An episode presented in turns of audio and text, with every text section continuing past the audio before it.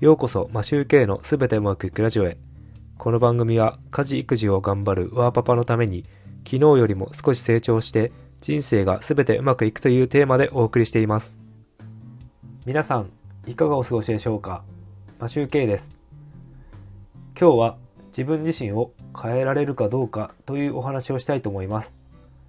なぜこの話をしようかと思ったかというとVoicy で成長思考と固定思考というお話を聞いたからです。まず成長思考と固定思考とは何ぞやというとこれは抜粋になりますが成長思考というのは自分の成長を大切にしようとしている思考努力次第ではできないこともできると考える思考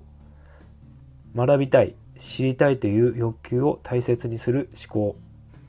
自分は生まれ持ったもの以上に成長させることができると考える思考。自分の潜在能力に可能性を見いだし努力する思考。失敗やミスできないことをチャンスや別のものに変化させる思考。です。固定思考というのは成長を大切にしようとは思わない思考。できないことはできないと考える思考。現状の維持につながる思考。自分は生まれ持ったものが自分であるという思考。自分の可能性と不可能性を事前に判断する思考。失敗やミスが起きてもあまり何かを変えようとしない思考のことを言うらしいです。ざっくり言うとそのままになってしまうのですが成長しようとする思考か現状維持をしたいという考ではないかと思っています。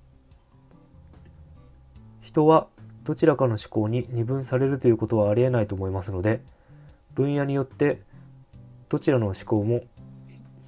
どちらの要素も持っていると思います。バランスよくこの思考をうまく活かせればといいのではないでしょうか。成長志向を持っていても向いてないことを頑張ってもなかなか成長できなくて疲れてしまうと思うので過度な成長志向を持っていてもダメだし逆に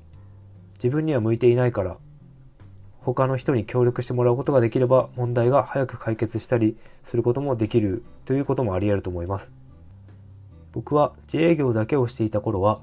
よくこれを考えさせられました。ウェブサイトの運営をしていた時に記事を書く際に自分で書けば時間はかかるにせよ費用はかからないので自分で書く。またはお金をかけてライターに外注して記事を書いてもらう。この場合僕は後者を取りました。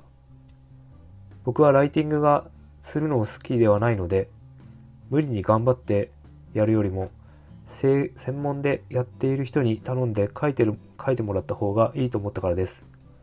そしてその書いてもらってる間に他のことをして売り上げを上げるということに専念をしました。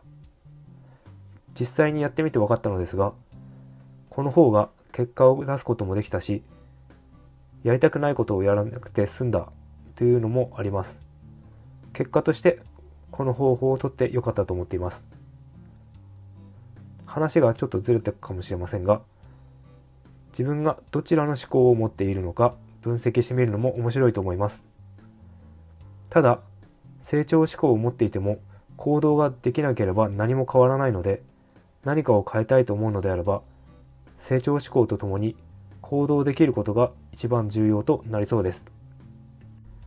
いつも聞いていただきありがとうございます。それでは今日も全てうまくいく一日を。